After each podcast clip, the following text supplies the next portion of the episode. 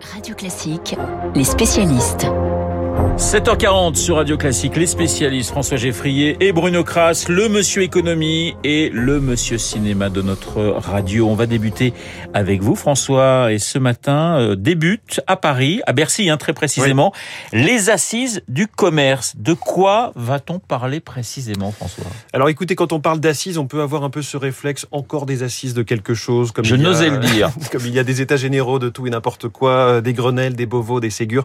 En réalité, on parle d'un enjeu immense. Le commerce français a le vertige, il a tout simplement peur pour son avenir face à des quantités de défis qui lui sont posés. Je le dis tout de suite, on ne parle pas euh, simplement de la grande distribution, c'est le commerce au sens très large. D'ailleurs, parmi les thèmes sur la table, il y a les centres-villes. Euh, C'est ce qu'on appelle la vacance commerciale, un mot savant pour décrire toutes ces vitrines vides, barrées d'un panneau à vendre ou à louer. On est à- souvent à 10% de locaux vacants dans les villes moyennes et c'est là que ça se dégrade le plus et le plus vite. Autre enjeu, défendre l'emploi.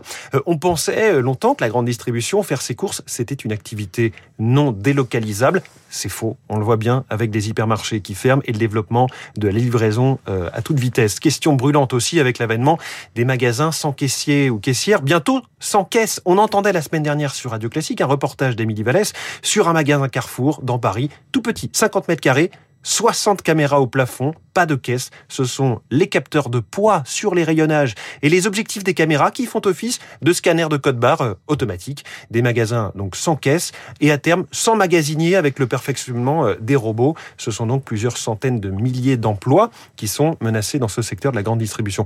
On peut parler aussi de l'enjeu de financer toutes les transitions nécessaires, notamment vers ce qu'on appelle le modèle omnicanal. Encore un mot savant pour dire que si vous ne vendez que dans votre boutique physique, vous êtes mort. Il faut plusieurs canaux omnicanal de distribution. Euh, Que vous soyez Carrefour ou le cordonnier d'à côté, c'est la même chose. Amazon, éc- écoutez bien, Amazon investit 9% de son chiffre d'affaires chaque année pour se moderniser en continu, alors qu'il part déjà d'un modèle plutôt high-tech.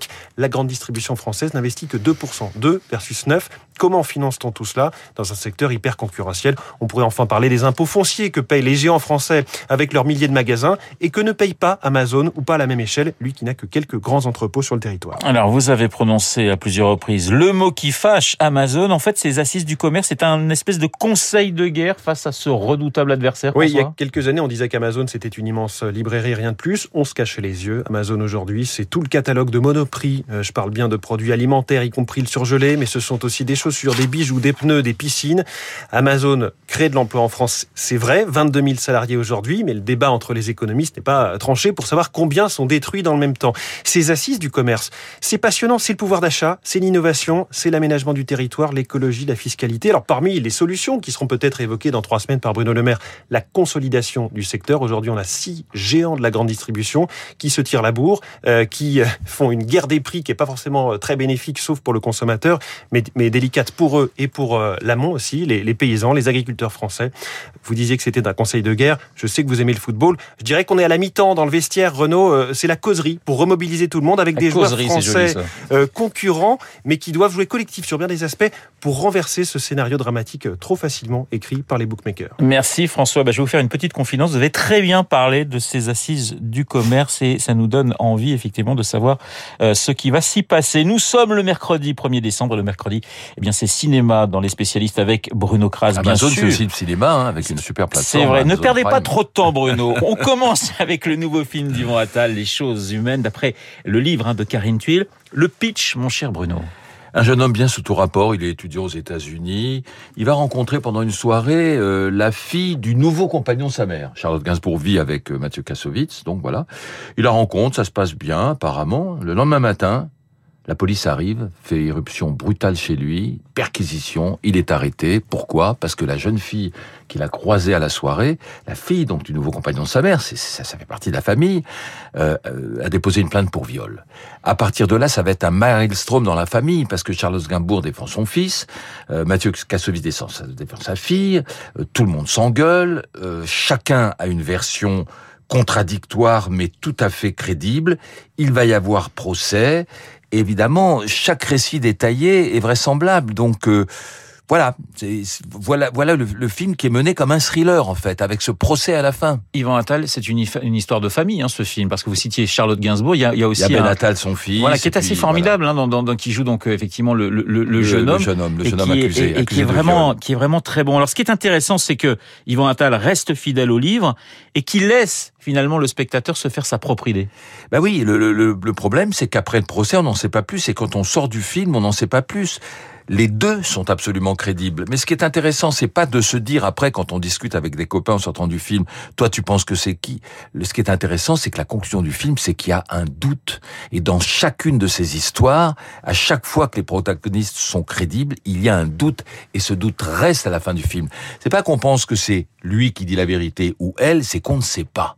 Et ce doute est très important dans ces histoires de consentement. Alors on va franchir les Pyrénées, gros plan à présent sur le nouvel opus de Pedro Almodovar, euh, Madres Paralelas, Mère Parallèle. Alors Seigneur Kras, un grand Almodovar vous savez, Almodovar, il fait toujours des films passionnants, comme, comme ça. Bon, c'est pas un ah, grand je cru. Sens qu'il y a un petit oui, je sens c'est pas un grand cru, mais ça se laisse boire quand même, j'ai envie de dire. Ouais. Je vais, vous, je vais vous dire ma réserve. En fait, c'est l'histoire de deux femmes qui accouchent, chacun de son bébé. C'est accidentel, elles n'attendaient pas cette grossesse. Et puis, il va se passer quelque chose, mais je vais vraiment pas spoiler, qui va faire que ces deux femmes vont se rassembler et vont élever l'un des deux bébés ensemble.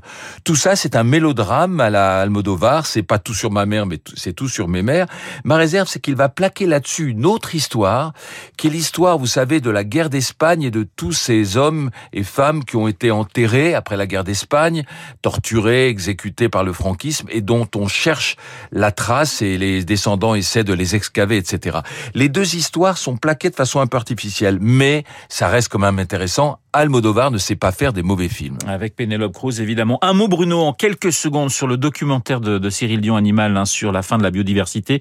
On en a parlé avec Baptiste Gabory et sa chronique 3 minutes pour la planète. On y va.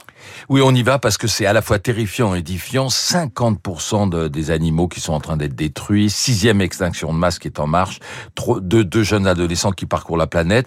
C'est fort, c'est édifiant. Il faut absolument voir. Il y a des images chocs, mais en même temps, c'est plein d'optimistes. On peut y arriver. Voilà, les il faut aller voir Animal. Les spécialistes, François Geffrier, Bruno Kras. Dans un instant, le journal imprévisible de Marc Bourreau.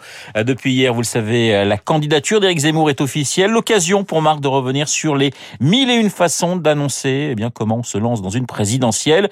Chirac, Giscard, Balladur, Mitterrand, Jospin ou encore Sarkozy, pour ne citer que le journal imprévisible dans deux